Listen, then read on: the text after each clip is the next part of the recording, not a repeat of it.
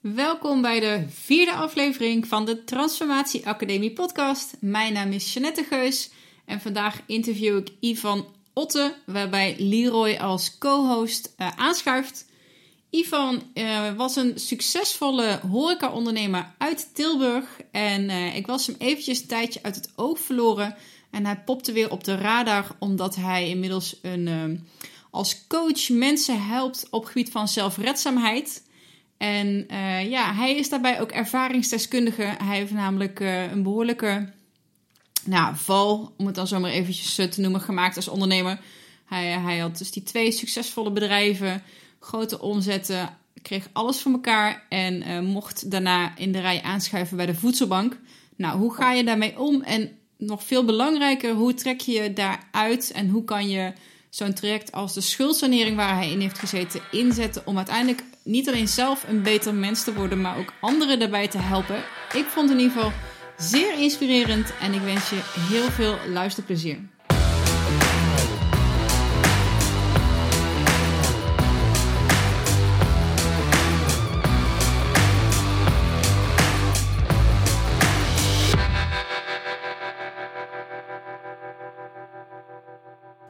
Ik zei het al in de introductie, ik ken Ivan uh, uit Tilburg.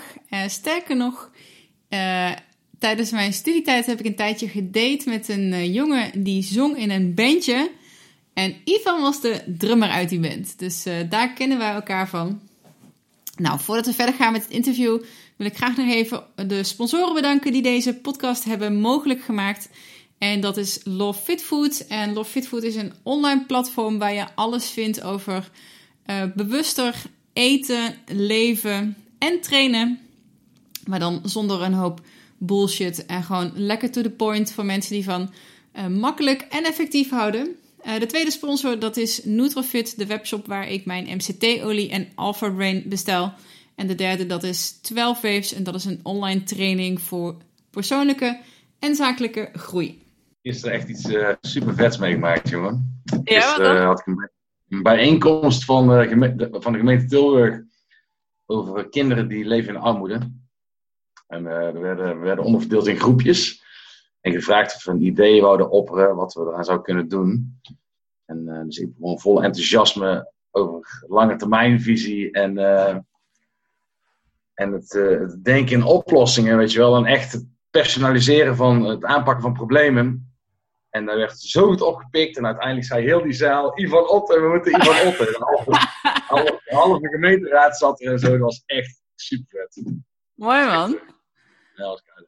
En nu uh, mag je volgende week terugkomen? Nou, er zijn wel een paar. Ik heb wel echt veel uh, visitekaartjes uit moeten delen. Dus dat is echt leuk. Ja? Makkelijk. Oh, maar uh, nee, super vet. Terwijl Lero nog even zijn mond aan het leeg eten is.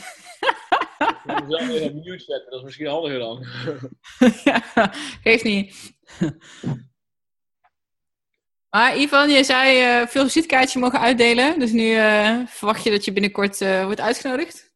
Ja, de volgende stap is natuurlijk na het voeren van deze campagne om huisartsen en basisscholen aan te gaan schrijven. Want die zitten natuurlijk midden in uh, die, die, die, die, die, problemen. Die zitten er bovenop met gezinnen met problemen. Ja. Dus uh, dat is de volgende stap. En toen zat er gisteren een oud-directrice van een, uh, een basisscholengemeenschap van 20 basisscholen. En die zei: wij, moeten, wij moeten praten, wij moeten praten.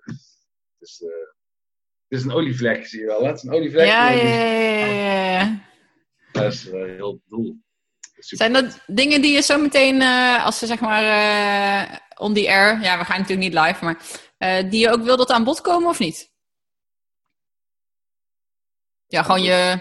Want sowieso was dat een van de. Volgens mij had ik dat ook al wel aan je gevraagd. wanneer dit voor jou. Wat je hieruit wil halen. Wanneer dit voor jou een succesvolle podcast zou zijn. Ja. Ja, uh, weet je, uiteindelijk hebben, doen we allemaal een beetje hetzelfde. En ja, je hebt het heel over transformatie. En dat is natuurlijk ook wat, wat er met mij gebeurd is. Uh, we hebben allemaal een weg te gaan. Maar als we allemaal ons steentje kunnen bijdragen en, uh, en mensen kunnen helpen om maar een klein beetje eh, meer bewust te worden in zelfontwikkeling of in de regie nemen van je leven of iets dergelijks, dan, dan is het al geslaagd, snap je? En ook dat is een olievlek die, eh, die gewoon. Als je goed om je heen kijkt, dan zie je gewoon dat heel het systeem waar we in zitten gewoon niet werkt. Mm. In deze 24-7-economie, in deze maatschappij, snap je? En, eh, als je, en nu ik eh, een beetje in de politiek zit en ik, en ik kijk naar de gemeente en hoe de bureaucratie werkt en et cetera, et cetera, et cetera. Ja, dat is verschrikkelijk. Dat is, mensen, mensen worden gewoon vernederd en in de hoekjes geduwd. En heel vaak is de overheid je grootste vijand. En daar, daarom is het ook weer goed dat er mensen met de goede energie eh naar opstaan. En zorgen dat die olievlek steeds groter wordt. Mm. Dat is gewoon belangrijk. Dat is gewoon belangrijk. Ja. Maar eens, ja, eigenlijk... We, we maken gewoon eventjes een vliegende start. We starten hem gewoon door.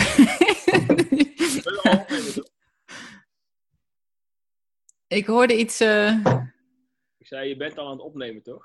Ja. Ja. Houden we er gewoon in. Hey, eh, Yvonne, tof dat je er bent. Eh, samen met Leroy zitten we nu. Ja, het is wel, ik vind het wel een, een mooi verhaal om ook te vertellen hoe ik jou ken en ook waarom ik jou heb uitgenodigd. Want jij was de drummer van een band waar ik ooit met de zanger heb gedate. Heel lang geleden. Way back. En in één keer eh, plopte jij een paar maanden terug eh, op mijn timeline. Dacht ik, wow, wat is, eh, wat is daar ineens allemaal gebeurd? We hebben ook, jij bent ook een tijd, nog in dat verder verleden, ook mijn bedrijfsleider geweest in een horecazaak waar ik tijdens mijn studie werkte. Dus ik had zo'n beeld van Ivan, hè, dus gewoon lekker aan het knallen, die is met zijn hobby bezig en uiteindelijk ook in de horeca bezig. En ik zag jou ja, in Tilburg, eh, waar we dan altijd vandaan komen, best wel regelmatig ook gewoon eh, je, hoofd bij evenementen en zo. Nou, een tijdje niks gehoord en in één keer dook je op mijn timeline op als zelfredzaamheidscoach. Dacht ik, wow, wat, is, eh, wat voor switch is hier gebeurd? Dus ehm, ja, zijn we gaan praten en denk ik, jeetje, je hebt echt zo'n interessant verhaal. Ik wil jou gewoon interviewen, dus vandaar dat we er zijn. Maar kan je jezelf even voorstellen? Ehm, wat doe je nu en, wat, en hoe ben je hier gekomen? Maar we gaan gewoon meteen de diepte in, maakt niet uit. Ja, ik vind het prima natuurlijk. Mijn naam is Ivan Otten. Ik ben 40. Eh, ik kom uit Tilburg. Geboren en getogen. Ehm, altijd wel echt een doener geweest. Daardoor eh, door heel hard werken. eh, uiteindelijk eh, twee restaurants eh, weten neer te zetten en zelf te bouwen. Eh, na een jaar of zes ondernemen. Of ik, onderneem, eh, ondernam al. eh, ik had al eerder een bedrijf, maar die twee restaurants heb ik een jaar of zes gedaan ben ik wat problemen terechtgekomen door een ruziecompagnon en et cetera, et cetera, et cetera. Een hoop onrust, een hoop geld weg. Waardoor ik in een soort van neerwaartse spiraal ben terechtgekomen. En toen heb ik uiteindelijk de keuze moeten maken om eh één zaak te verkopen en de andere stekker uit te trekken. En heeft toen heel veel gevolgen gehad eh, voor alles eh, om mij heen. Waar, waardoor ik ben uit mijn, huis gezet op de bank. Ehm, mijn relatie die ging eh, op het schop. Ik was net vader geworden van een kindje, van een zoontje. Dus die was zes maanden toen mijn relatie overging. Toen heb ik een burn-out gekregen. En toen ben ik in de WSMP terechtgekomen. En dat houdt in een schuldsaneringstraject. En dat klinkt allemaal heel heftig. Maar dat was voor mij ju- juist allemaal een eye-opener om te zeggen van nu ga ik aan de bak. Nu ga ik echt... is, in mijn hele leven heeft altijd in, door hard werken in zo'n stijgende lijn gezeten. En, ehm, en toen kwam ik op een kantelpunt. Dus ik ben letterlijk van een miljoen omzet, om, eh, miljoen omzet ben ik naar de voedselbank gegaan. Dus daar is gewoon letterlijk, bleef maar stijgen, bleef maar stijgen, bleef maar stijgen. Het ene succes naar het andere en prijzen winnen. En eh, mijn campagne met Rabobank, mijn hoofd, ja, overal, was- overal was Ivan Otten. En daar ging ineens, eh, deed dit. En eh, dat was super interessant. ik, ja, ook die burn-out en zo, dat, is, dat is natuurlijk een eye-opener geweest. dat is hartstikke belangrijk geweest in mijn leven dat dat gebeurd is. En daardoor heb ik mijn schouders wel onder gezet. En ben ik gaan investeren in mezelf. En, eh, en daar, het is naar beneden gegaan en toen is het weer naar, boven gegaan. Het is nooit eigenlijk daar onderin blijven hangen, snap je? Dus het is van boven naar en meteen weer terug naar boven. En dat is zo'n leerzaam uh, moment geweest. En je gaat nu, kan je wat meer vertellen over zeg maar, de aanleiding, wat het kantelpunt heeft veroorzaakt? Van, je zegt van ja, het gaat heel snel van een miljoen naar de voedselbank, maar het gaat natuurlijk niet in één dag. Nee, dat heeft, dat heeft, te maken, dat heeft met veel meer dingen te maken. Maar dat heeft te maken met het feit dat je uh, inschattingsfouten. Kijk, er komt natuurlijk een hoop geld binnen. Maar als je een miljoen omzet hebt, wil niet zeggen dat je ook een miljoen uh, uh, op de bank hebt staan. Of twee ton overhoud. Of als je 1,1 miljoen kosten hebt. Dan, en op het moment dat jij twee zaken in je eentje gaat runnen.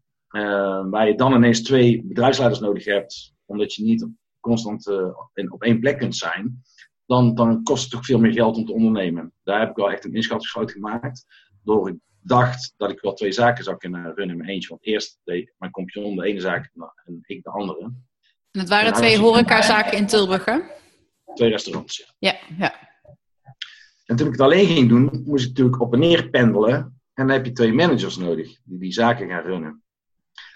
Um, en dat was veel te kostbaar ik had natuurlijk ook door het afscheidkampioen, dat kostte heel veel geld. Er was ik een gat in de administratie, et cetera, et cetera, et cetera. Uh, maar ik had net mijn tweede zaak geopend, dus er zat al mijn geld in. En familie en spaargeld en overwaardehuis, uh, et cetera. Dus dan, en dan loop je ineens financieel ook achter de feiten aan. Dus dan gaat het ineens keihard.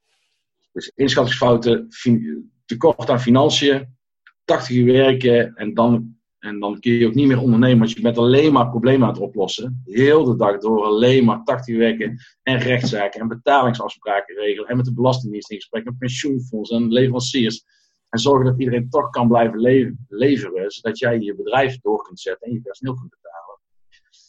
Um, maar ja, dat was natuurlijk uh, dat was het begin van het einde, eigenlijk. En heb ik twee jaar volgehouden in mijn eentje. En toen heb ik uh, de keuze gemaakt van, ik ben alleen maar 80 uur in de week bezig om alleen maar met negatieve dingetjes. Uh, om alleen maar problemen op te lossen. Ik wil kunnen ondernemen, snap je? En toen heb ik uh, de uitgetrokken. En dat is natuurlijk een hartstikke goede keuze. Maar toen kwam de man met een hamer en een burn-out. En uh, mijn huis kwijt. En toen begon de ellende pas echt. En ik noem het nu ellende, maar daar, zo voel ik het niet. Dus het is inschattingsfout. Ik heb echt een inschattingsfout gemaakt. Tekort aan financiën. Ik was gewoon echt alles kwijt. En, uh, en ik kon niet meer bezig zijn met ondernemen. Ik was alleen maar bezig met negatieve, uh, negativiteit. En dan heb je een bepaalde state of mind die je creëert. En daar, daar zit het hem heel vaak in, denk ik. De negatieve state of mind is gewoon, is gewoon is niet goed. En dan krijg je ook een, bak ellende terug. Hmm. Ben jij zelf degene geweest die, die heeft gezegd van ik stop ermee? Of was het echt op het punt van dat, dat je moest? Of hoe moet ik dat zien? Ik ben zelf gestopt. Ik, kreeg een, uh, ik kreeg, kwam iemand op mijn pad die zei: Ik wil een van je zaken kopen. Toen zei ik: Dat is goed. Toen ben, ik in onderhandeling geweest. En toen heb ik uh, twee maanden later mijn tweede zaak zelf dicht gedaan. Dan heb ik volledig daar. Dit is een heel belangrijk punt geweest voor mij. Want later kwam wel dat ik mijn huis kwijtraakte en dat ik uh, die burn-out kreeg en schuldsaneringen inging. Maar vanaf dat moment heb ik de regie genomen. dat besefte ik me pas later. Maar dat was, was, een, heel, dat, was een heel belangrijk moment in mijn leven eigenlijk. Want op het moment dat je de regie neemt, dan bepaal je dus zelf welk pad je gaat bewandelen de rest van je leven. Dat, dat is de eerste weg, dat is de eerste, het eerste pad wat je, wat je gaat bewandelen. En, um, en ik heb daar gelukkig de regie in genomen, want ik had makkelijk kunnen wachten. Of ik had misschien nog wel een paar jaar aan kunnen modderen door die zaak open te houden.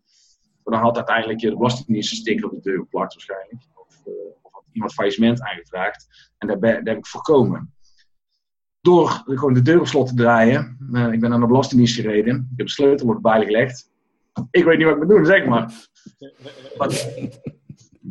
dus toen heb ik, uh, ik heb 32 man personeel ook nog uit kunnen betalen. Daar had ik allemaal rekening mee gehouden. Kleine leveranciers. Uh, dus de hardwerkende, dus, en maar die grote jongens als de Belastingdienst, Pensioenfonds en uh, Sligro. Ja, jongens, adios, ik kies voor mezelf.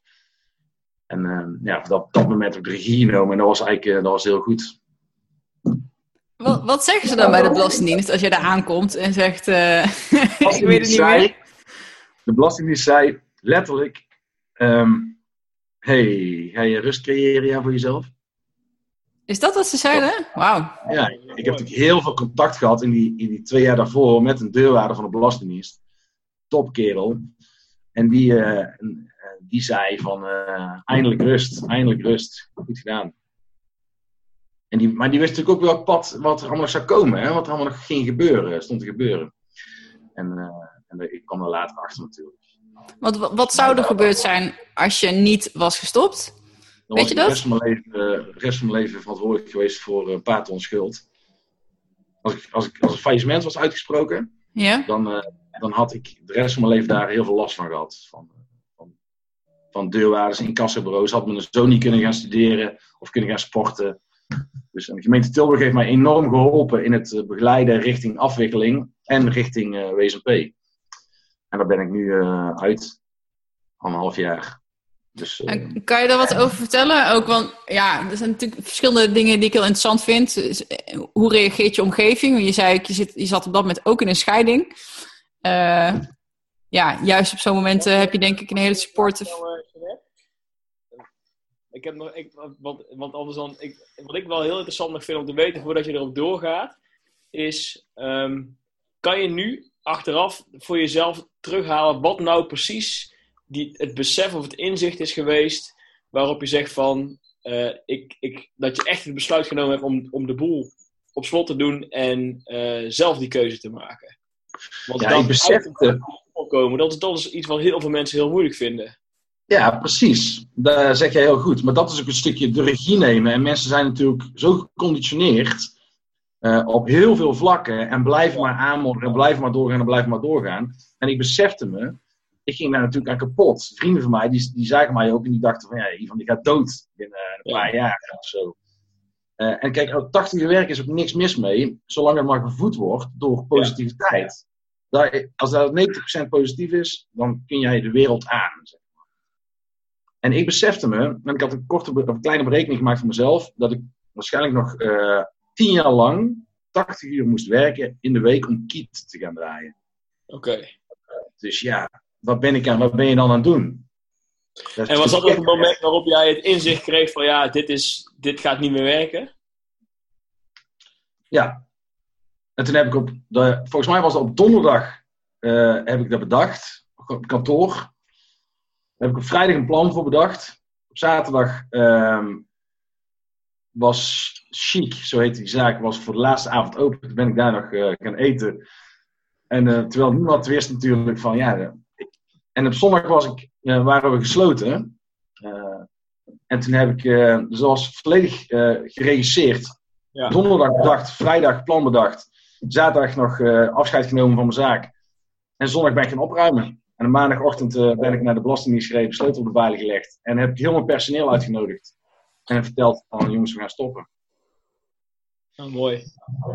Ja, dat is, dat Dank je. Maar dat is, dat is natuurlijk wel wat, uh, wat heel veel mensen missen. Die blijven maar doorgaan, blijven maar doorgaan, blijven maar doorgaan omdat het anders een soort van zwakte is of iets dergelijks. En het is ook een kunst of juist een heel sterk punt om je heel kwetsbaar op te stellen. En ja. zeggen van, het gaat niet. Het is gewoon klaar. Klaar is klaar. Je moet weten wanneer je begint. Maar je moet ook weten wanneer je gaat stoppen. Dat is heel belangrijk. Nou, mooi. Ik ga heel even, want ik hoor uh, iets geks in het geluid. Dus gaan we even tussenuit uh, uh, knippen. En ik weet niet bij wie dat, wie dat is. zeg eens even wat, Leroy. Hoi. Nee, oh. Is het bij mij dan? Hallo, hallo, hallo? Ja, misschien. Nou, ik weet het niet. Alsof er uh, iemand met zijn uh, mouw of zo ergens of op, over een tafel. Nu is het ook weg trouwens, maar ik denk voordat het zo meteen... Uh, maar dat knip, knippen we er even uit. Heel professioneel. Oké. Okay. En onderbreek gewoon Leroy, hè? dus ik, ik, ik ga anders gewoon door. nou ja, goed, ik vond de namen wel. Um, uh, want ook, ook vanuit mijn rol natuurlijk als coach, dat ik, dat je, op, jij hebt echt op een gegeven moment die knop omgezet. En um, is er een aanleiding geweest voor jou waarbij je gezegd hebt van nou, ik, je bent toen die berekening gaan maken. En daar kwam dus uit van nou, daar komt tien, de komende tien jaar gaat dit hem niet worden.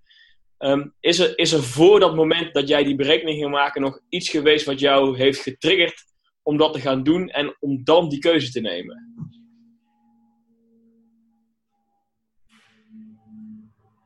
Nou, mijn toenmalige vriendin was natuurlijk hoogzwanger.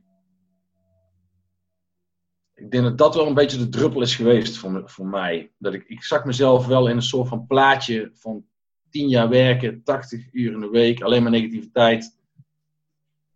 Uh, je kunt je kind niet zien opgroeien, daar, daar gevoel was enorm. Uh, ja, ik wist gewoon, het is klaar. En daar kun je honderd keer over nadenken. Of je kunt er één keer over nadenken en denken, nou zet ik een plan, uh, nou ga ik een plan maken. Ja. Want als je het de eerste keer beseft, het is klaar, dan kun je er nog 36 keer over na gaan denken. Maar de essentie is hetzelfde en de uitkomst is ook hetzelfde. En uh, ik ben redelijk, redelijk zwart-wit daarin, dus. Maar goed, uh, voor mij was het heel goed. Weet je wel. Wat, wat ook heel positief daarin is geweest, is dat ik dus vanaf de eerste seconde mijn zoon elke seconde heb gezien. Ja, dus zou je, zou je, durf je wel te zeggen nu dan van dat het besef dat het niet meer alleen om of meer alleen, dat, dat, dat er iemand anders kwam die afhankelijk werd van jou en waar je die een belangrijke rol in jouw leven ging, zou gaan spelen, dat dat um, de trigger is geweest, of in ieder geval de, de laatste, het laatste duwtje is geweest om dat besluit te nemen? Ja, dat zou wel kunnen. Ja. Ik wist natuurlijk al wel van dit ga ik niet langer meer redden. Ik zag alleen die, ik zag de bankrekening slinken. Ik zag de schulden groter worden. Meer gesprekken uh, in de week. Uh, meer problemen oplossen, meer rechtszaken. Ik had geen advocaat, ik kon die kon ik niet betalen. Ik moest alles zelf doen, nachten doorwerken om alles uit te zoeken. En dan, dan weet je dat je vader gaat worden. Ja. Stek eruit. Wat jij volgens mij heel goed uh, hebt gedaan, is dat uh, ja, de formule, weet je, intentie plus actie is resultaat. Je kunt wel de mooiste intenties hebben of ideeën hebben, maar je zult ook echt gewoon in actie moeten komen en daad bij het woord voegen. En dat is een, een stap die, waar, veel mensen denk ik ook wel blijven hangen. Of dat ze er bang voor zijn. Want jij wist niet wat de uitkomst ging zijn. Nee. Je stapt wel het onzeker in op dat moment. Want je, dat tien jaar voortploeteren, dat kon je je wel voorstellen. Want je weet gewoon hoe dat voelt. Dat, dat waar, daar was je al twee jaar mee bezig. Maar wat gebeurt er precies als ik de stekker eruit trek? Dat is ja. een stap in het ongewisse. En dat is echt super dapper. En dat is ook iets, denk ik, um, wat mensen zich moeten beseffen. Voor, joh, je, je kunt de uitkomst niet overzien. Maar je moet wel in actie komen. Ja, dat is wel een belangrijke, ja. ja.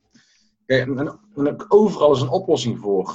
Weet je, zolang je leert denken in oplossingen, zijn er geen problemen meer. Dus ik wist toen nog niet dat ik mijn huis ging kwijtraken, bijvoorbeeld. Dat, dat was al onzeker. Hmm. Uh, maar toen ik hoorde dat ik mijn huis ging kwijtraken, had ik meteen het idee, dan ga ik een nieuw huis regelen. Ja. Dus niet balen, zeg maar stenen, weg met de huis. Die overwaarde scheid gaat de WSMP in, maakt niet uit, weg met de huis en stenen. Nieuw huis regelen. Hoe ga ik dat doen? Ja, een maand later had ik een nieuw huis. Mm. Dus het is ook een bepaalde state of mind om je daartoe te zetten en je schouders eronder te zetten. Ja, absoluut. In plaats van het. Kijk, het voetenkleed aan, aan, aantrekken, dat is natuurlijk belangrijk. Want het heeft weer te maken met bewustwording en met besef. Maar in de slachtofferrol zitten, dat is gewoon niet mijn. mijn, mijn, mijn Was dat iets wat, je, wat er altijd al in jou zat? Of iets wat je nu hebt geleerd? Of hoe, hoe moet ik dat zien? Ja, daadkracht is wel een dingetje voor mij. Ik ben een doener. Schouders eronder, gas erop. Kan je, want ik ben echt helemaal niet thuis in die termen, de, de, de, schuldhulp, de, de, de schuldsanering. Wat moet ik me daarbij voorstellen? Kan je dat eens uitleggen hoe zo'n traject eruit ziet en wat daarbij komt kijken? Je hebt meerdere vormen van schuldsanering. Je hebt bijvoorbeeld schuldhulpverlening, daar, daar zitten ook heel veel mensen kampen daarmee. Die krijgen leefgeld elke week. Dus dan wordt jouw bankrekening beheerd door een schuldhulpverlener of een bewindvoerder. En die betaalt dan jouw rekeningen. En dan krijg je 40 of 50 of 60 euro in de week.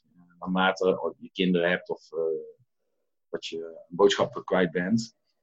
Ik zat in de WSMP, dat is een wettelijk traject. Dat wordt uitgesproken door een rechter, een rechtercommissaris.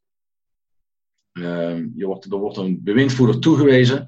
En die kreeg een, een netto maandbedrag. Dus mijn werkgever die mocht mij een vrij te laten bedrag overmaken. Dat was 1463 euro zo. En de rest wat overbleef van, uh, van dat salaris moest overgemaakt worden op een rekening van de bewindvoerder.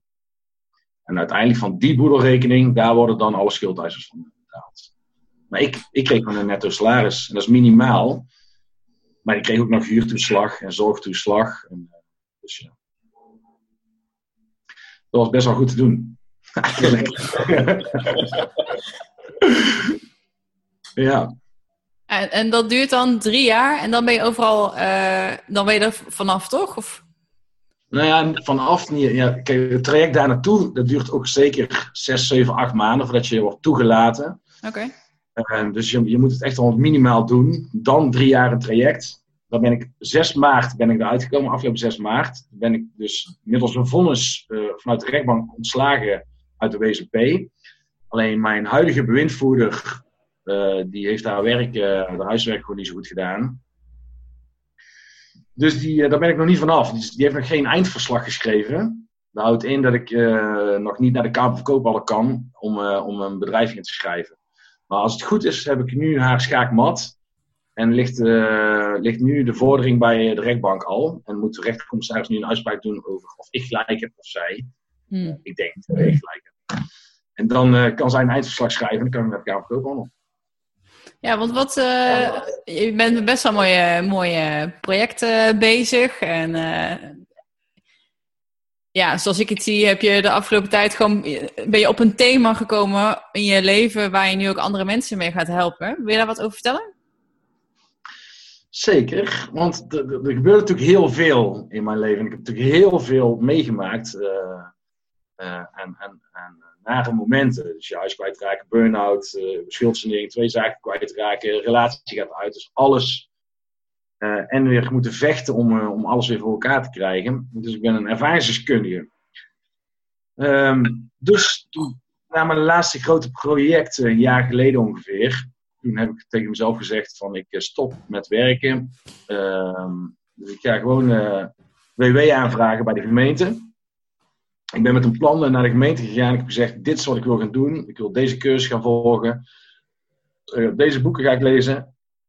Dit is mijn idee. Dus ik wil echt als budgetcoach slash ervaringsdeskundige aan de gang. Ik wil echt mensen gaan helpen die in hetzelfde schuitje zitten of hebben gezeten. Of mensen die niet in aanmerking komen voor hulp bij de gemeente. Die zijn ook hartstikke veel. En dat is wat ik heel graag wil gaan doen. Uh, vond de gemeente een goed idee, dus die hebben mij groen licht gegeven daarin.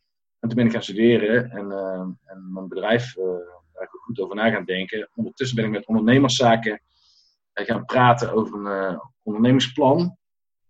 En, um, en, um, en verdienmodellen en, en duidelijke producten en et cetera.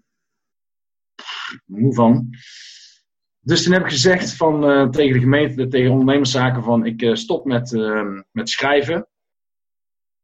want voor ondernemerszaken was het nooit goed genoeg. mijn verdienmodel was niet duidelijk genoeg. zij vonden echt dat ik, ehm, dat ik ehm, ja, met een duidelijk product moest komen. Ehm, ik had een visie, of die heb ik nog steeds. en dat is als je mensen gaat helpen die in de problemen zitten. Dus of mensen Ehm, die schulden hebben. Eh, de gemiddelde schuld in Nederland is 42.000 euro. Gemiddeld 42.000 euro. Maar als we nou eens met vroegsignalering aan de gang kunnen gaan, dus mensen, we leren mensen taboes doorbreken, we leren mensen dat ze aan de bel kunnen trekken en zorgen dat ze er op tijd bij zijn. Dus als op het moment dat jij 1000 euro schuld hebt, dan moet je bellen, want dan kunnen we meteen oplossen. En dan kunnen we voorkomen dat mensen uiteindelijk in een schuldsaneringstraject komen of onder bewind komen te staan. En de kosten voor schuldhulpverlening en bewind zijn bij de gemeente Tilburg in 2016 waren die 6 miljoen euro. Als we nou kunnen zorgen dat we met middels vroegsignalering, uh, dus er op tijd bij zijn, mensen kunnen helpen, dan scheelt dat natuurlijk uiteindelijk op lange termijn heel veel geld voor de gemeente Tilburg. Maar niet alleen dat, je bevordert de koopkracht, uh, werkgelegenheid, minder ziekteverzuim, uh, minder wietzolders, minder huisuitzettingen, minder criminaliteit minder medicijnen, minder psychiaters. Nee, dat is ook weer zo'n olievlek. Dus daar moeten we mee aan de gang. En de gemeente Tilburg zei, nou, dat is natuurlijk uh, van een hartstikke nobel streven, maar wij gaan niet betalen. Laat eerst maar zien dat het werkt. Ja, daar is het Ik had daar mijn idee over natuurlijk, maar toen heb ik wel bedacht, ik stop met verdienmodellen maken. Uh, er, zijn, er is natuurlijk een plan B en een plan C, maar ik wil met mijn hart ondernemen. Dat is wat ik wil doen. En toen heb ik de keuze gemaakt, goed, dan ga ik zelf investeren. Dan ga ik zelf uh, een half jaar lang uh, investeren in mezelf. Dus ik betaal het allemaal zelf nu. Ehm, en ga ik mensen helpen. Dus ik ben nu, toen ben ik benaderd door Volg Tilburg, die lokale partij. Of ik steunfractielid armoede wou, wou worden. Daar heb ik ja op gezegd. Dat was natuurlijk heel gaaf, want zo kan ik en mijn bedrijf in de markt zetten. En mijn netwerk vergroten. En heel veel werkervaring opdoen. En dan heb ik straks zes maanden geïnvesteerd. En dan is dat uiteindelijk de goedkoopste investering die ik ooit heb gedaan in een bedrijf. En ik kan mensen helpen. Ik zit alleen maar de hele dag in de auto en ben onderweg naar gezinnen en, uh, en mensen met problemen. En uh, ja, daar, daar, daar, daar, doe ik nu twee maanden en dat werpt uh, supersnel zijn vrucht af. Dus ik kan mensen helpen die in een burn-out zitten. Ik kan mensen helpen die een ouderschapsplan nodig hebben. Want ik heb een ijzersterk ouderschapsplan. Wat ik zelf heb geschreven met een advocaat. Ik kan mensen helpen met schulden mensen die uh, op omvallen staan. Dus ik ben nu een bedrijf aan het begeleiden wat, wat op, op, faillissement staat. En ik ga gewoon voorkomen dat zij, zij krijgen geen, er wordt geen faillissement uitgesproken. En geen schuldsanering. Want ik heb gewoon, ik ken de maas in de wet. En ik weet gewoon hoe dat we dat anders kunnen doen. Met gezond verstand. Dit is een beetje het verhaal eigenlijk. Dus ik ben alleen maar mensen aan het helpen. En daar ben ik heel dankbaar voor. En dat is, heel, dat is gewoon heel fijn om te mogen doen. Ik ben heel, hmm heel dankbaar voor. Oh, mooi. Dat vind ik ook. Ja. Heb jij, uh, hoe heb je, want uh, ja, heel veel wat je zegt herken ik ook wel. Nee, ik, uh, ik en Leroy ook, van ontzettende boekenwormen. Dus veel van wat je zegt herken ik ook wel uit bijvoorbeeld de Stoïcijnse filosofie en boeken als The Obstacle is the Way. Nou, daar ben jij volgens mij een soort van levend voorbeeld van. Dus ja, weet je, je, je, hebt niet de keuze over wat er op je pad komt. Het gebeurt, het gebeurt wat, wat gebeurt, gebeurt. Alleen jouw ja. reactie erop en hoe ga je daarmee om, um, daar heb je wel twee kanten in. Je kan je er neerleggen en zeggen, ja, oké, okay, dat is shit dat mij dat gebeurd is, maar ja, uh, ik ben zielig. Hoe, is dat iets wat jij van natuur hebt? Of heb je, had jij bijvoorbeeld ook daar al eerder over gehoord? Of, of uh, heb jij bepaalde boeken of levensfilosofieën ja, die, uh, die jou inspireren? Ja, die, die zijn er wel. Ik zag de vraag al staan in jouw... Uh, ik zag de vraag staan. En dat vind ik toch een lastige. Want natuurlijk heb ik, heb ik mooie boeken gelezen. Over, over Diep Zielduik of Michael Pilarczyk. Of Kracht van het Nu, et cetera, et cetera. Een beetje die standaard boeken. Maar het belangrijke is, is dat je met alle informatie die je, die je deelt in je leven, dus de boeken die je leest, de gesprekken waar je, die je hebt, dat je daar de dingetjes uithaalt die voor jou belangrijk zijn. En die uh, opzuigt.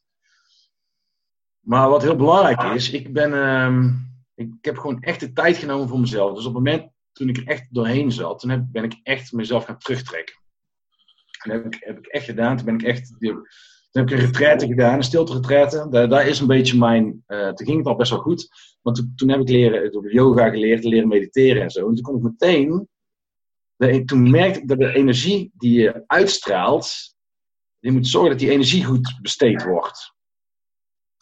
Als je die energie gaat geven aan mensen die het wegzuigen, dan ben je het kwijt. En je moet zorgen dat het gewoon terugkomt. En daar had ik zo snel door dat die energie die in mijn buik vrijkwam, dat zoveel kracht en zoveel energie, ja, dat gebeurde, dat gebeurde in een split second eigenlijk. Dat gebeurde zo snel. En toen wist ik gewoon, ik hou zoveel van mezelf, dat ik gewoon gun dat die energie terug naar mezelf komt, snap je? Hmm. En op het moment dat ik zorg dat die energie terug naar mezelf gaat, en ik echt van mezelf hou, dan kan ik mijn zoon ook veel meer liefde geven. Of de mensen om me heen veel meer liefde geven. Dus je kunt proberen, op het moment dat je een coachingstraject in gaat, dan kun je proberen alles op te nemen wat er uh, besproken wordt. Maar daar is veel, dat is too much. Je moet er gewoon de dingetjes uitfilteren die voor jou heel belangrijk zijn. En die moet je in je opnemen. En zo uh, terug naar jezelf. Terug naar de basis, de essentie. Is altijd hetzelfde, snap je? De essentie is altijd liefde. En de, de, de ziel is gewoon puur en de, de ziel is gewoon liefde. En uh, luister naar jezelf, luister naar je hart. En leef vanuit liefde. Dan is het ook nooit uh, egocentrisch. Of uh, was het alleen maar goed voor jezelf zorgen. Hoe, hoe reageren mensen daarop als jij... Ik vind het wel mooi, maar hoe, hoe reageren... Want voor mij, dit is... hoe reageren mensen erop als jij daar in een coachingstraject over begint? Want ja, ik kan me heel goed voorstellen. En ik heb zelf ook. Weet je, wij vinden het heel normaal om over zelfliefde en over leven vanuit schaarste of overvloed. Dat zijn thema's die wij, die, die wij kennen. Maar ik kan me voorstellen, als jij iemand helpt die uh, in een schuldtraject zit of die het gewoon minder heeft. En je komt daar met de verhalen nee, je moet gewoon van jezelf houden en zorg dat die liefde terugkomt. Ja, zo, dat is natuurlijk niet zo makkelijk. nee, precies. Maar het begin, het begin het begint bij de regie nemen. Hmm. En als jij leert de regie nemen, daar begint het bij. Dus op het moment dat jij je afhankelijk opstelt ten opzichte van een bewindvoerder, of van een schuldeiser, of van een vader, of van een moeder, of van een. maakt niet uit. Dan leg je alles buiten jezelf. En als je uh, uh, mensen leert regie nemen over hun leven, dat is stap 1. Want de regie nemen over je leven is ook weer een beetje van jezelf houden en kiezen voor jezelf. Weet wat er speelt, weet wat er gebeurt in je leven. Dan hoef je ook nooit in die slachtofferrol te gaan zitten. En hoef je ook nooit eh, je afhankelijk op te stellen. En dan kun je mensen wel leren om uh, weer terug naar zichzelf te gaan en leren inzien dat de regie nemen uh, wederom niet egocentrisch is of egoïstisch is, maar juist heel goed is, omdat je dan investeert in jezelf. En dat is eigenlijk elke coaching waar, waar het ook heel vaak zwak gevonden wordt natuurlijk als mensen een, een, psycholoog of naar een coach of naar een trainer gaan of iets dergelijks. Dat is natuurlijk onzin, want het is de grootste investering die je kunt doen. Doe jezelf een plezier en verrijk jezelf met nog meer liefde of nog meer informatie. Want je wordt alleen maar een beter mens door. Dus, en dan kun je ook weer beter zijn van je naaste. Dus inderdaad, het is niet zo, het is niet zo makkelijk om te zeggen van uh, hou eens van jezelf. Nee, dat is, zo werkt het natuurlijk niet. Maar het is, het is wel stapje voor stapje voor stapje. En wat ik echt doe, is ik, laat, ik leer mensen echt regie nemen over hun leven. Dat, dat is volgens mij de eerste stap naar, naar zelfliefde. Kun je daar een voorbeeld van geven? Dat je dat, uh, ik kan me voorstellen, als iemand echt in de schulden zit, dan zit je gewoon echt in, die, in, een, in een stress- en schaarse tunnel waar, waar, waar het moeilijk is om daaruit te stappen. Hoe, kan, kan, je, kan je concreet maken hoe dat je bijvoorbeeld iemand geholpen hebt om die switch te maken van uh, slachtofferrol naar zelf de regie nemen? Ja, daar, daar, daar heb meerdere voorbeelden van zelfs.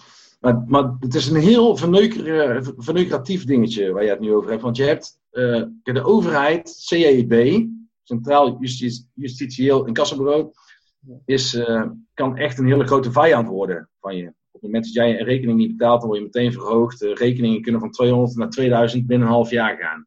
Inclusief boetes, incassokosten, rente, et cetera. Ik begeleid een jongen, die kreeg laatst op één dag 27 brieven van het CEIB. 27 brieven. Ja, dan, ik vind het dan niet helemaal niet gek dat je je kop in het zand steekt en het liefst die brieven meteen in de, in de kliko uh, wil gooien. Want daar kan niemand iets mee. Hij had het geluk van, uh, kom, maar, kom maar alsjeblieft even langs. Dus ik kon daar, ik, was ik, uh, ik, ik kon langskomen. En wat je dan moet doen, ehm, is je laat die persoon zelf alle brieven openmaken. Want ik moet het niet gaan doen. Je moet het zelf doen zelf alles sorteren, alles op datum laten leggen. Waar komt het vandaan? Hoe komt het? Bewindvoerder bellen, want hij stond ook nog eens onder bewind. Dus de overheid zit je in je nek en het komt, komt niet met een oplossing. En een bewindvoerder die zijn werk niet doet.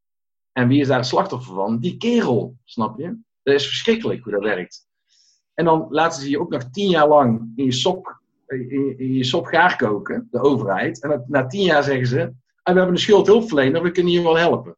Dus uiteindelijk is, is, de overheid daar een half miljoen aan kwijt aan schuldhulpverleners, aan bewindvoering, aan boetes uitschrijven, brieven sturen, mensen erop afsturen. Nou, terwijl het allemaal maar op 200 euro ging, tien jaar daarvoor. Dus de overheid duwt je eerst in de shit en tien jaar later zeggen ze, we trekken je er wel weer uit. Ja, dat is natuurlijk... Uh, dat, klopt natuurlijk niet. Dat, dat, en dat, dat is ook een beetje het systeem wat niet meer werkt in Nederland. En daar moeten we iets aan gaan doen. Maar als je dan leert eh, dat mensen zelf schuldeisers gaan bellen om te vragen: ik wil een overzicht van mijn schulden, want ik wil oplossen en ik wil. Uh, en het eerste telefoongesprek is natuurlijk heel moeilijk. En het tweede wordt wat minder lastig. En het derde gesprek zie je ze, dat ze zelfvertrouwen krijgen, want ze kunnen wel degelijk bellen. En het vierde gesprek zitten ze, ik wil nu een schuldoverzicht in mijn mailbox binnen nu en twee minuten, want ik ben het oplossen. En dan zie je een transformatie bij die jongens ook, ja. of meisjes. En dan krijg je gewoon zelfvertrouwen van. En dat dus is eigenlijk op de eerste, gewoon de, eerste, de eerstvolgende actie die ze moeten doen. Dat is het enige waar je ze op, uh, op richt. En doe eerst dat, bel eerst maar eens even op. En dan vervolgens kijken we wel wat dan de volgende stap moet worden. Begrijp ja, je dat? Ja, ik heb niet echt. Er zijn geen protocollen. Ik denk dat, we, dat je af moet van protocollen. Onze bureaucratie hangt aan elkaar van uh, protocollen en regels. En dat werkt niet.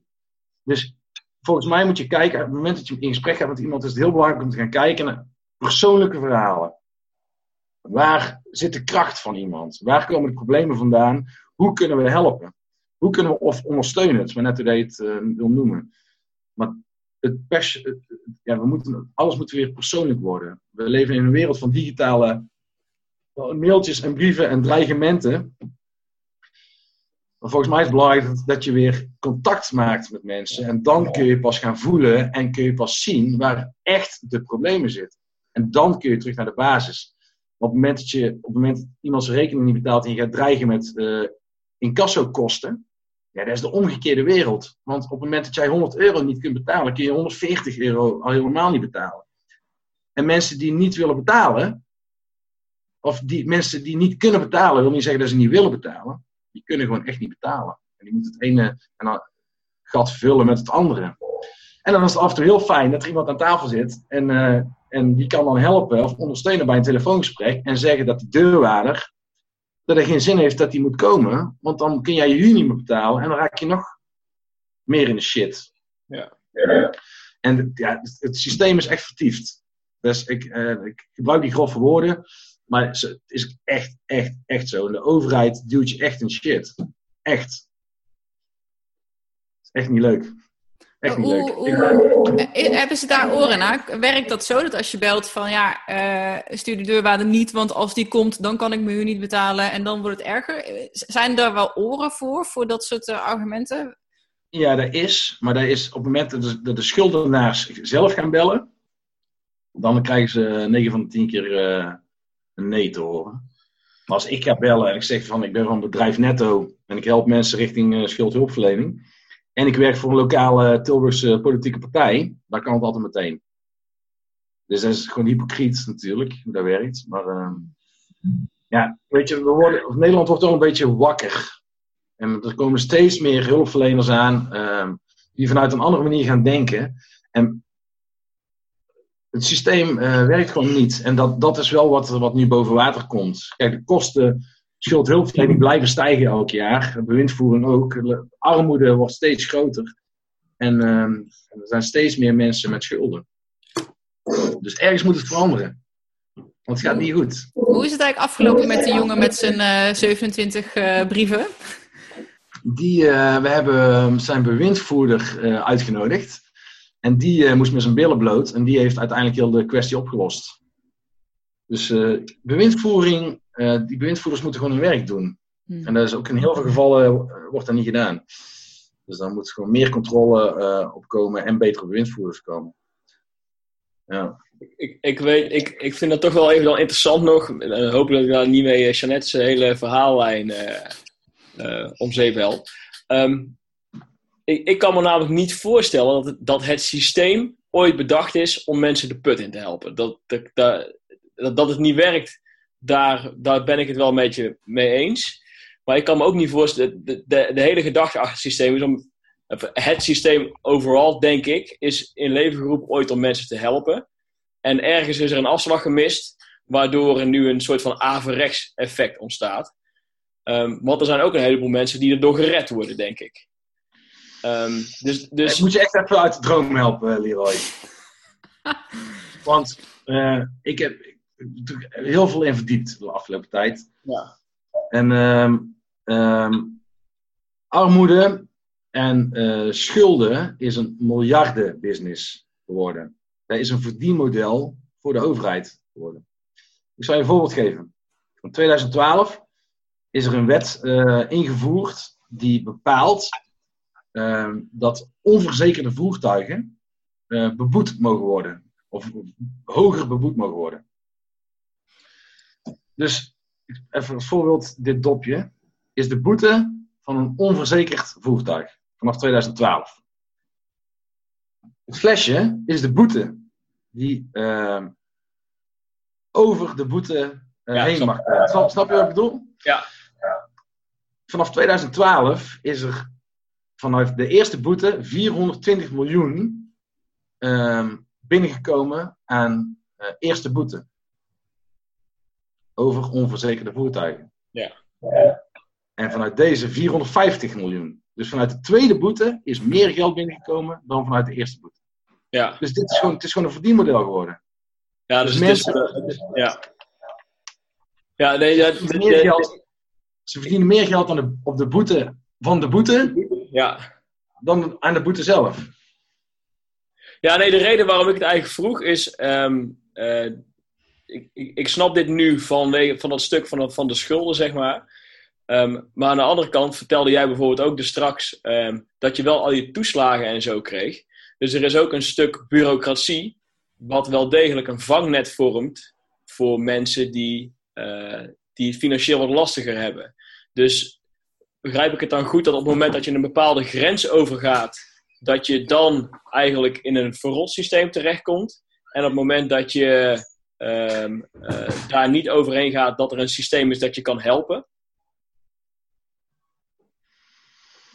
Ja, daar heb je wel een punt. Want uh, ik zat natuurlijk in het WSMP-traject. En uh, dat is een wettelijk uh, traject. En is een beetje, volgens mij is er ooit in het leven geroepen voor ondernemers. Dus die worden iets zachter behandeld, ja. financieel gezien. En die moeten gewoon hun eigen boontjes doppen. Ik moest mijn eigen rekening betalen. Ik moest eigenlijk alles zelf doen. Wel elke maand alles overleggen. Dus bankrekening, uh, salarisstroken. Maar ik moest het wel zelf doen. En die bewindvoerder die, eh, die daar zat, tegenover mij, die zat daar voor uh, de schuldeisers. Dus zij moest proberen er zoveel mogelijk geld uit te halen van mij voor die schuldeisers. Ja. Maar mensen die onder schuldhulpverlening staan, daar is het eigenlijk een ander verhaal voor, omdat die mensen uh, niet wettelijk geholpen mogen worden. Dus er hoeft niet langs de rechtbank. Maar de gemeente springt wel in om te helpen. Ja. ja maar dat is 9 van de 10 keer uh, niet het geval.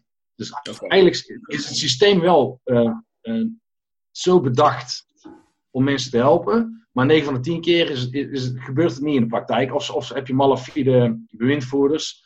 Of, of onkunde bij de gemeente. Dan ja. worden vaak mensen nog harder in de shit geduwd. Ja. En, uh, ja, en, en is er te weinig controle. Want op het moment dat jij bij schuldhulpverlening uh, loopt. en je kunt toch bij de weekkamp voor 800 euro aan kleding bestellen. Ja. Dan, maar klopt het systeem ook niet, snap je? Nee. Nou, ik snap wel een beetje ook, uh, denk ik, waar Leroy zijn vraag vandaan komt. Het is natuurlijk, als je roept, de overheid duwt je dieper in de shit, daar creëer je ook een soort van vibe mee van, weet je, ik, ik, laat me ook niet helpen en fuck het maar en ik gooi mijn kont tegen de kribben en ik, ik Um, terwijl de intentie er misschien wel was om uh, vanuit het systeem om mensen te helpen. Maar op het moment dat je bij iemand ja. een attitude creëert van, joh, ze zijn toch allemaal tegen jou. Dus het, dan loop je ook het gevaar dat mensen gaan denken, ja, fuck it, het maakt toch allemaal niet uit. En misschien niet zo goede keuzes maken. Want uiteindelijk zeg je natuurlijk ook van, ja, weet je, mensen moeten zelf de regie nemen en in actie komen. Dus je wil ook dat ze keuzes maken die hun verder helpen. En niet ja. zozeer keuzes maken die tegen het systeem. Dus je wil niet dat ze gaan rebelleren, zeg maar, op momenten dat je eigenlijk gewoon verstandige keuzes moet gaan maken. Dus nee, misschien. Uh, precies. Ja. precies. Moet even fine-tunen misschien. Want kijk, het is natuurlijk niet zo dat iedereen een vuist moet maken tegen de overheid. Dat wil ik helemaal niet zeggen. En ik wil ook niet de overheid alleen maar de schuld geven dat mm. mensen in de shit zitten.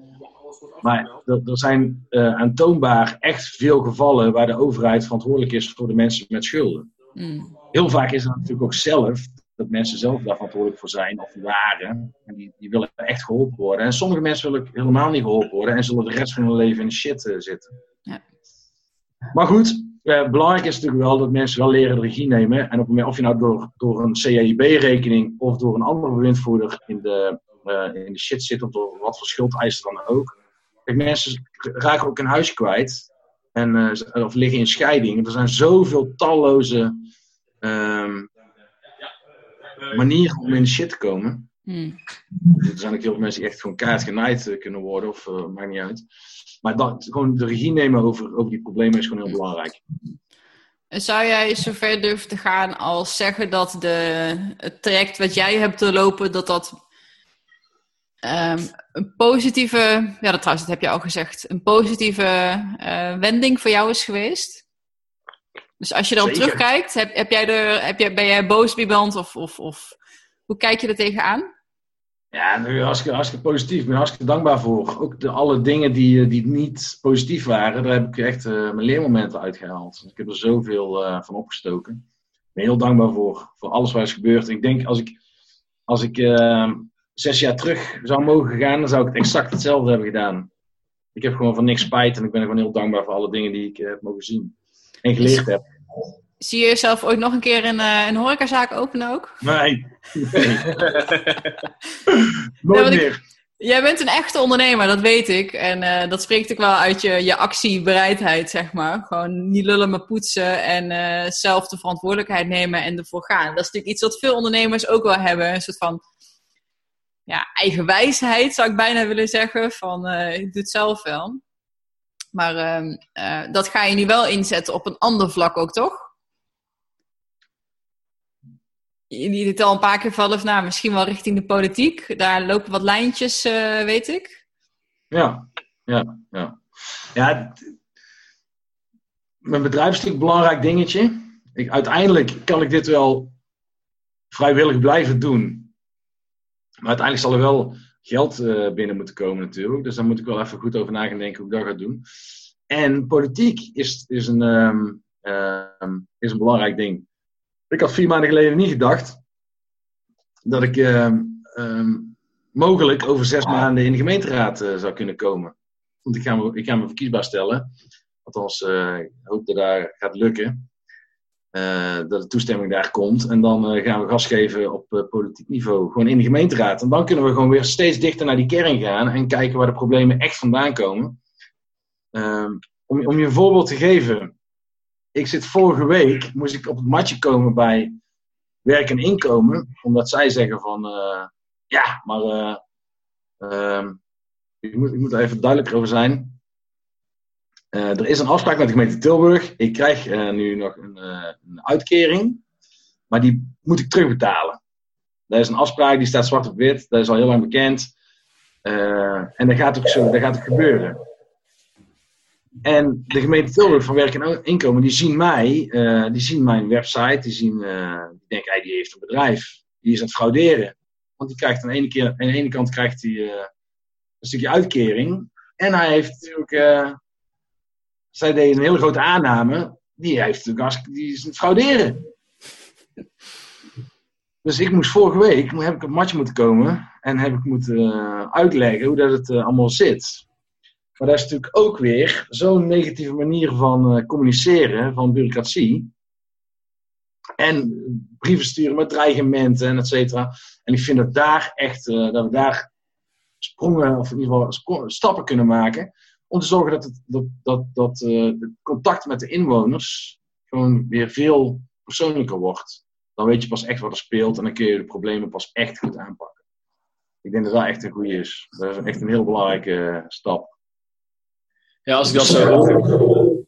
Ik kan me voorstellen bijvoorbeeld als je dan zo'n brief krijgt dat het in plaats van het dreigement, dat ze gewoon een aanbod doen van hey, snap je het niet of kom je er niet uit of, of lukt het niet neem dan contact met dat, dat door op zo'n manier een toon te zetten, dat al heel iets anders teweeg brengt misschien dan, uh, dan de grote broek aantrekken en alleen maar gaan lopen schreeuwen van je bent fout bezig.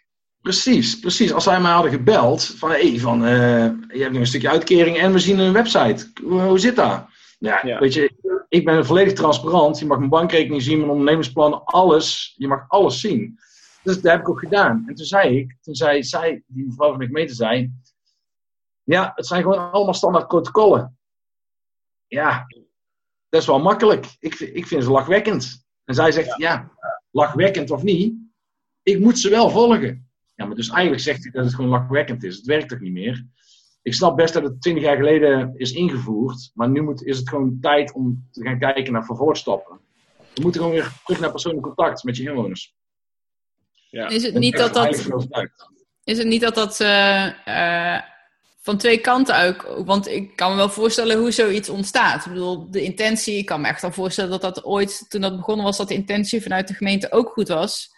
Maar dat er gewoon ook uh, veel gefraudeerd zou kunnen zijn. Of weet je, zo'n zo toon ontstaat niet voor niks. Dat kan ik me haast niet voorstellen. En ik vind dan wel, um, ik kan wel voorstellen dat zoiets groeit uit een soort van noodzaak of zo. Dat mensen anders niet reageren of het niet serieus nemen of er uh, een loopje meenemen.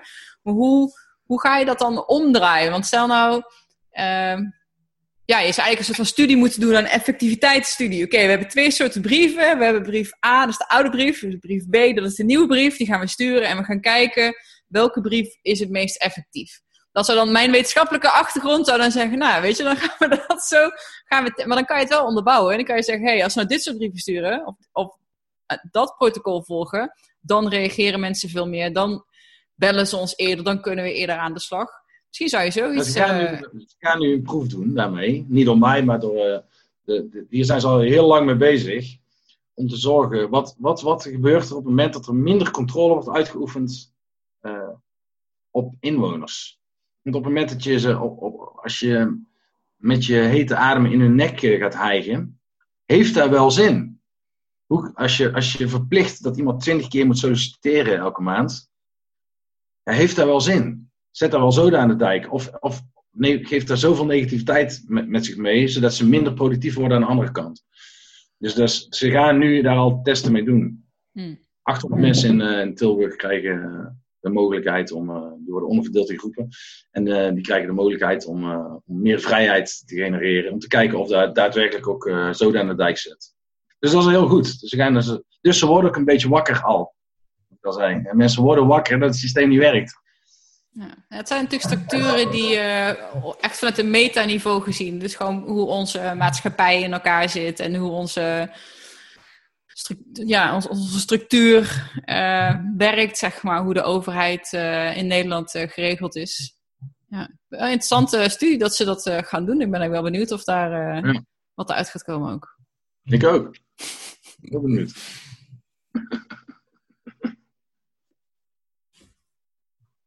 um, er zijn best wel veel vragen die ik had willen stellen, die eigenlijk al, al aan bod zijn gekomen. Um, ja, is er iets wat, wat want uh, vaak is het zo, het, datgene wat wij het moeilijkst vinden, dat kunnen we het beste aan anderen onderwijzen, of waar we zelf de hardste les in hebben moeten leren. Wat is nou het soort advies wat jij steeds jezelf aan anderen hoort zeggen?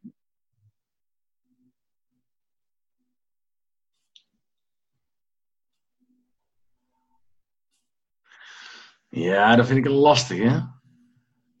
Ik heb gisteren met iemand uh, een gesprek gehad. En uh, dat ging ook echt over zelfliefde. En uh, weet je, de kunst ook van, van, van, van een fijn leven. Leef je fijnste leven is natuurlijk de regie nemen. Dat is een heel belangrijke. Maar ook al het overtollige, de overtollige ellende of dingen dingen, de kleine drama dingetjes of dingetjes op straat of mensen die een beetje in de weg lopen. Of zorg een beetje voor jezelf dat het gaat stromen. Dat je, dat je beekje, dat er water weer gaat stromen voor jezelf. En al die dammetjes die daar, die daar gebouwd zijn in de afgelopen jaren, uh, breek die af. En voor mij, ik heb voor mijn gevoel echt 95% is gewoon fijn. En de dingen die, die ik zelf kan beïnvloeden, waar ik zelf de regie over heb, die zijn gewoon echt fijn. Ik heb elke dag een fijne dag. En overdrijf ik niet. Dat is echt gewoon waar. Dat is echt waar.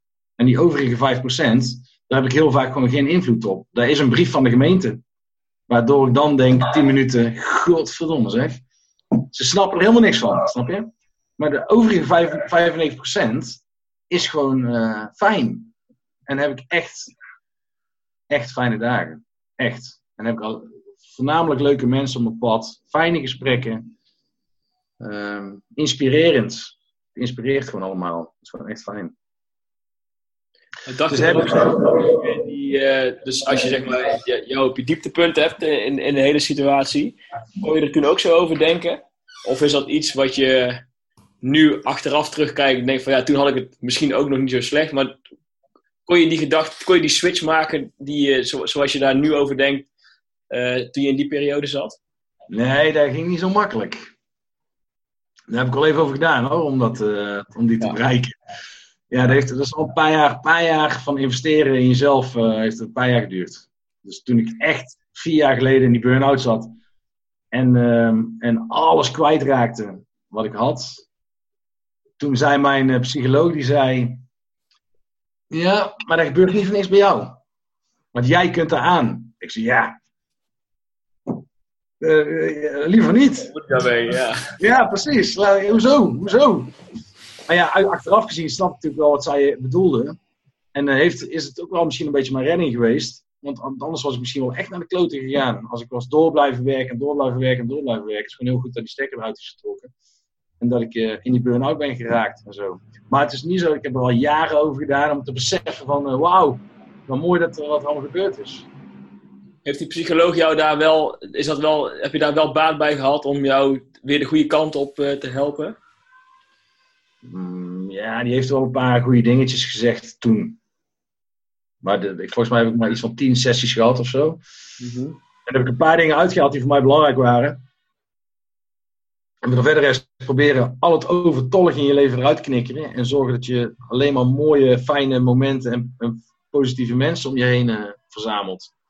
Ja. En dat, dat levert uiteindelijk, heeft dat voor mij heel veel opgeleverd. En is dat, is dat iets wat je dan bewust gedaan hebt? Want het is eigenlijk hetzelfde natuurlijk als die mensen die jij nu helpt, die in zo'n traject zitten. Die, op zo'n moment zie je door de bomen het bos niet meer. En heb je kleine stapjes nodig, steeds een volgende stap om daaruit te komen. Eh, dat is dan misschien bij jou begonnen bij die psycholoog. En je zegt van nou, ik heb er tien sessies gehad en daar heb ik een paar dingetjes uitgehaald. Wat was dan bijvoorbeeld hetgene wat daarna kwam, waardoor je weer een paar stappen kon nemen? Ik heb toen, toen kwam er een, ehm, een stilte op mijn pad. En ehm, die, eh, ik was op zoek naar een energieweek in, ehm, in Nederland. En toen kwam ik, eh, kom je heel vaak uit bij een klooster zitten. kun je een week naar een klooster of zo, wat heel duur is. En toen kwam ik, toen wees iemand mij op een uh, stilte in Ibiza. En dat kostte nog geen 500 euro. Uh, extra vlucht en was verblijf, eten, drinken, alles op en eraan. En dat heb ik gedaan. En, en da, dat is de kers op de taart geweest toen de tijd. Want toen was ik, had ik al wel een hele. maakte ik al goede, goede sprongen en goede stappen richting positiviteit. En positieve kracht. Echt terug naar de kracht van jezelf. En dat, die, die hakte erin. Die, dat was een blikseminslag eigenlijk. En die kwam keihard binnen van dat, dat moment. Uh, en dat is nu twee jaar geleden. Oké. Okay. Op dat moment uh, is het hallo wereld. Hi. Nou, ik, ga, ik, ik, ik, ik ga toch nog even, want ik denk dat het namelijk iets is. Um, en voor jou, achteraf gezien, lijkt het nu allemaal logisch. Maar ik kan me voorstellen dat er mensen zijn die, uh, die nog midden in dat proces zitten. Want jij bent niet vanaf dat jij die, die laatste sessie bij de psycholoog en die stilte daar heeft nog iets tussen gezeten. Als die psycholoog tegen jou gezegd had van, uh, yo, je moet een, uh, een, een stilte gaan doen, dat is echt iets voor jou, had je het dan aangenomen? Of heeft daar nog, hebben daar nog andere momenten ja, aan op moeten gaan? Heel veel heeft toen geholpen. Uh, er was natuurlijk uh, redelijk veel alcohol gebruikt toen ik nog in de restaurants werkte. Dus daar moest ik mee stoppen. Ik uh, ben weer gaan sporten. ben veel meer gaan lezen. Veel meer de natuur in. Psycholoog. Uh, de goede vrienden uitzoeken. Dus positiviteit. En uiteindelijk een stilte En volgens mij is, is het alles alles wat dan gebeurt. Of zo. Het is niet één ding of één psycholoog of één stilteretretten. Nee, het is gewoon en sporten en weer de natuur in en bezig zijn met een positieve state of mind. Ja.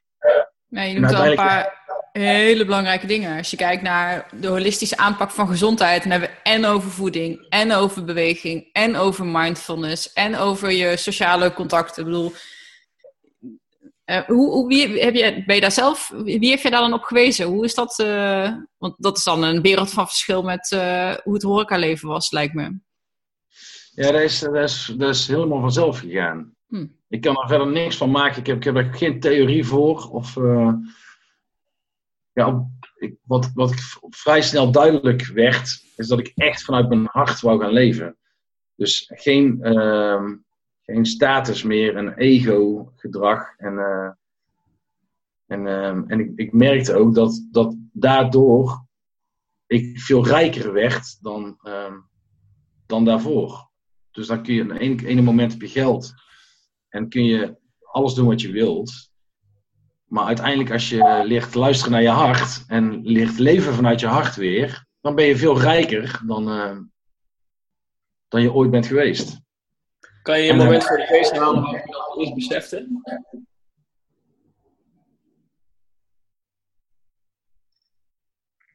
Ja, dat, zijn de kleine dingetjes. Daar is, daar is um, wandelen door een bos en uh, niet één kleur groen zien, wat je normaal is, is het gewoon één waas van groen, maar ineens 18 verschillende soorten groen ziet. En dat je, uh, toen ik leerde aarde, toen moest ik bijna overgeven. Omdat ik zo'n contact met de aarde voelde en er kwam zo'n energie vrij, dat ik bijna moest overgeven. Zo heftig dat dat, dat was. En dan, dan, dan besef je gewoon dat, je, dat, je, dat de essentie altijd hetzelfde is. En essentie is gewoon liefde, vanuit pure ziel. Als ik naar mijn zoon kijk, die is drie. Weet je, dat is alleen maar puur. Dat is nog niet beïnvloed. Dat begint nu natuurlijk een beetje te komen. Dat is alleen maar leven vanuit je hart. Vertellen wat je voelt. En uh, dat is fantastisch om te zien. En dat begon ik weer te ervaren. En ook dus in contact staan met het universum. Of hoe je het noemt. En dat je gewoon zoveel liefde voelt. En zoveel betrokkenheid. En zo'n bewustwording hebt. En dan zie je ineens al die kleuren. En zie je de zon. En dan maakt het geen zak uit dat het acht weken regent. Voor mij, uh, nee, ik kan echt in zwemmen geen reet. Echt niet. Ik vind, ik, vind, ik vind het gewoon fijn dat ik hier mag zijn en dat, er contact is en uh, dat, dat ik zoveel liefde heb, weet je wel. Wat ik ook weer mag uitdragen en mag delen met de rest. Ik vind het alleen maar fijn. Ik vind, ben er heel dankbaar voor. Het is best wel, dan ga ik weer even terug naar de aller, allereerste vraag die ik wilde stellen toen uh, Leroy voor langs kwam. Um, het is best wel een switch. Als ik, uh, want ik zei het al aan het begin, ik ken jou uh, van vroeger. Uh, Ivan, indrukwekkend kerel, twee volle sleeves, getatoeëerde armen. Altijd wel het mannetje, zeg maar. Hè? En dan naar, naar de instelling die je nu hebt. Ik kan me best wel voorstellen dat jouw omgeving, dat niet alleen jij een switch hebt gemaakt, maar ook jouw omgeving. En dat daar ook ik kan me niet voorstellen dat daar niet heftig op is gereageerd. Ook door de mensen die je vroeger kende en de mensen die je nu of zijn dat dezelfde mensen die je nu om je heen hebt? Of ja, ja wel, die, die, groep die jij toen kende, die is er eigenlijk nog steeds. We zien elkaar natuurlijk wel minder, want, want, want we zijn allemaal ouder geworden of hebben allemaal kinderen. Of, uh, um, maar er is natuurlijk een hele grote groep afgevallen. En dat is natuurlijk super fijn. Want dat was zo'n ballast, zo'n ballastgroep. Waarvoor ik uh, dat, dat die status en ego hoog moest houden. Ja. ja, dat is allemaal weg. En de reden dat ik het, de reden dat ik het uh, vraag is dat ik weet dat uh, het is ook een onderwerp waar Leroy zich in zijn coaching ook mee bezighoudt. Gewoon de invloed die jouw omgeving heeft op jou. Uh, ik hoorde hem van de week zeggen van ja, je loopt met z'n allen een bepaalde kant op. En als jij op een gegeven moment besluit om rechtsaf te gaan. Ehm, ja, weet je, wat gebeurt er met degene die nog rechtdoor blijven lopen? En hoe reageren die op jou en hoe ga jij daarmee om? Dat is best wel doorslaggevend in ook de mate waarin jij succes kan ervaren met... Maar wat is daar het antwoord op dan? Er is geen antwoord op. Het is alleen een besef, denk ik, dat er een keuze is. En dat je ziet van, als ik met, met die groep waar jij het zojuist over had, als ik daar het mannetje voor wil blijven, dan, dan brengt mijn leven me op een andere plek als wanneer ik nu kies voor een andere, een andere, een andere beslissing neem. Waarvan je ook van tevoren niet weet waar je uit gaat komen. Want ja, dat zou wel fijn zijn als je dat allemaal van tevoren is. Maar dat is helaas niet zo. Maar wel dat er altijd een keuze is en uh, dat, dat je ook altijd die keuze kunt maken. Precies. En mensen, vind, mensen hebben last van verandering. Dus hmm. je omgeving kan dan ingrijpen of die kan dan gaan vechten. Want vechten en vluchten, dat zijn de twee dingen die, hmm. die, die mensen doen. Als je, als je niet echt bij jezelf bent, dan kun je vechten of je kunt gaan, of, of vluchten. Ja. En op het moment dat, dat jij transformeert, maar gewoon meer vanuit liefde gaat leven, dan moeten andere mensen er ook weer aan wennen. Maar wat ik ook merkte, uh, als ik door het centrum liep, toen ik nog succesvol was, en zie je vingertjes, hè? Ja. dan, dan, hoorde ik, dan hoorde ik, toen hoorde ik tien keer mijn naam. En de helft van de tijd ken ik die mensen niet eens. Die, ah, Ivan, die ken ik, die ken ik, zei ze dan. ja, precies. Maar ik had geen idee wie er waren. Maar ik zwaaide wel terug. Maar toen ik dus gestopt was en ik liep door het centrum. Nul. Nul keer. Mensen draaiden gewoon weg. Weet je wel, de, is gewoon die status. En vooral in de binnenstad en zo. Ja, ik heb daar echt, ik heb, dat, was, dat is een dingetje wat ik echt moeten verwerken. Dat, dat vond ik zo'n heftig idee. Dat er is zo'n gemanipuleerde wereld eigenlijk. En het is zo gespeeld. Ja, dat, vind, dat, dus, dus dat, vind ik, dat vond ik heel heftig toen ik daar, toen ik daar, toen ik daar merkte. Hoe denk je daar nu over? Dus moeten ze allemaal lekker zelf weten. mooi. ja, lekker doen. Ja. Lekker doen allemaal. Ik, uh, ik bemoei me er niet meer mee. Ik blijf gewoon lekker bij mezelf. Ik zoek de fijne mensen om me heen. Ik, ik wandel elke dag dat pad wat ik heel graag wil. Dat doe ik elke dag. Ik bepaal zelf wat er gebeurt. En dat is zo fijn. En natuurlijk moet ik mijn rekening betalen met de huur. En dan wil, als ik auto wil rijden, moet ik tanken. En, en ik wil mijn verwarming ook aanzetten straks als het te koud wordt. Dan moet ik gewoon betalen. Dat zijn de regeltjes. Prima, gewoon aanhouden.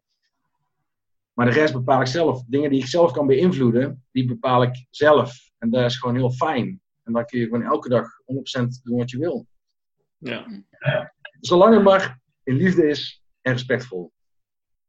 Ah, ik denk dat, een hele mooie uh, ook uh, laatste mindset tip is die je mensen eigenlijk met deze meegeeft. Is van je doet het voor jezelf en niet voor, je buiten, voor de buitenwereld. En het is fijn als ze met je meelopen en als ze ook nog steeds uh, hadden geroepen van hey, maar weet je, al doen ze het niet, het maakt niet uit. Want het gaat om jou en niet om, om daarbuiten. Dus dat vind ik een mooie.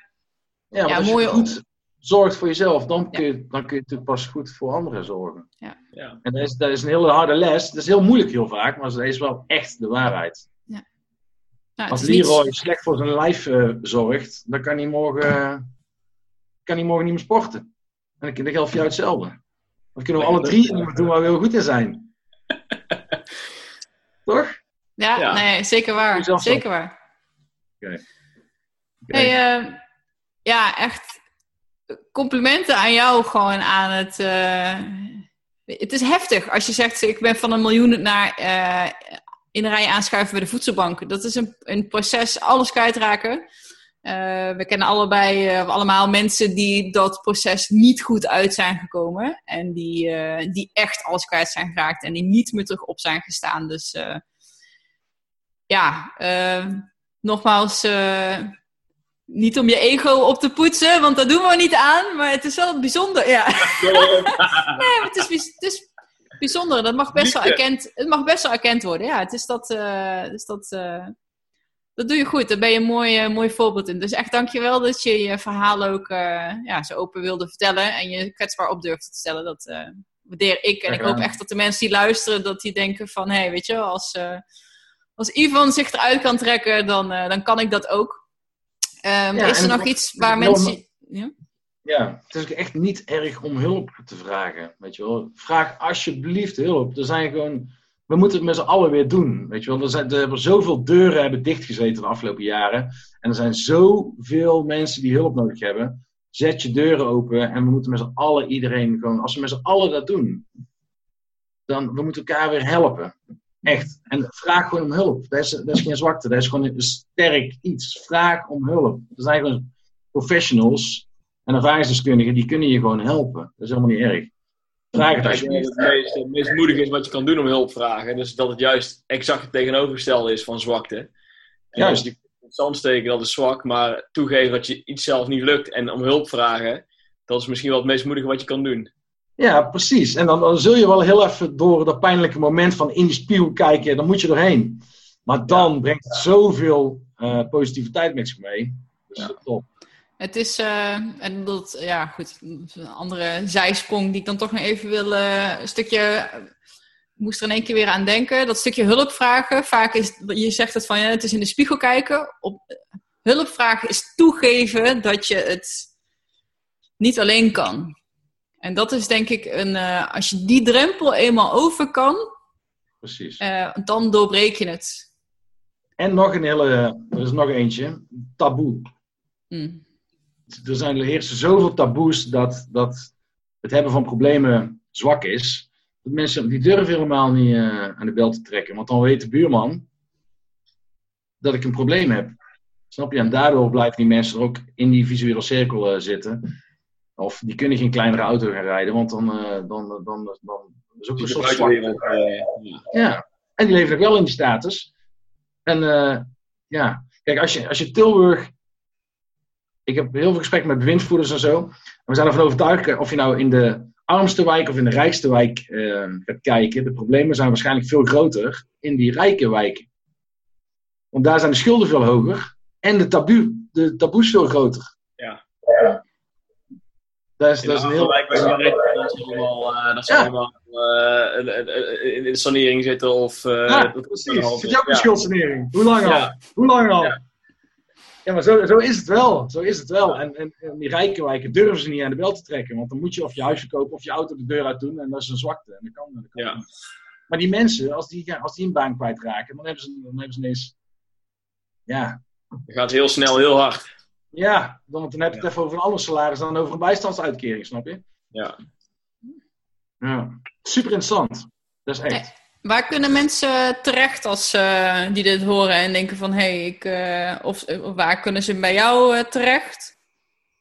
Ze kunnen altijd bij mij terecht. En ook al als ik het antwoord niet heb, dan zorg ik dat, dat ik samen met mensen ga zoeken naar het antwoord.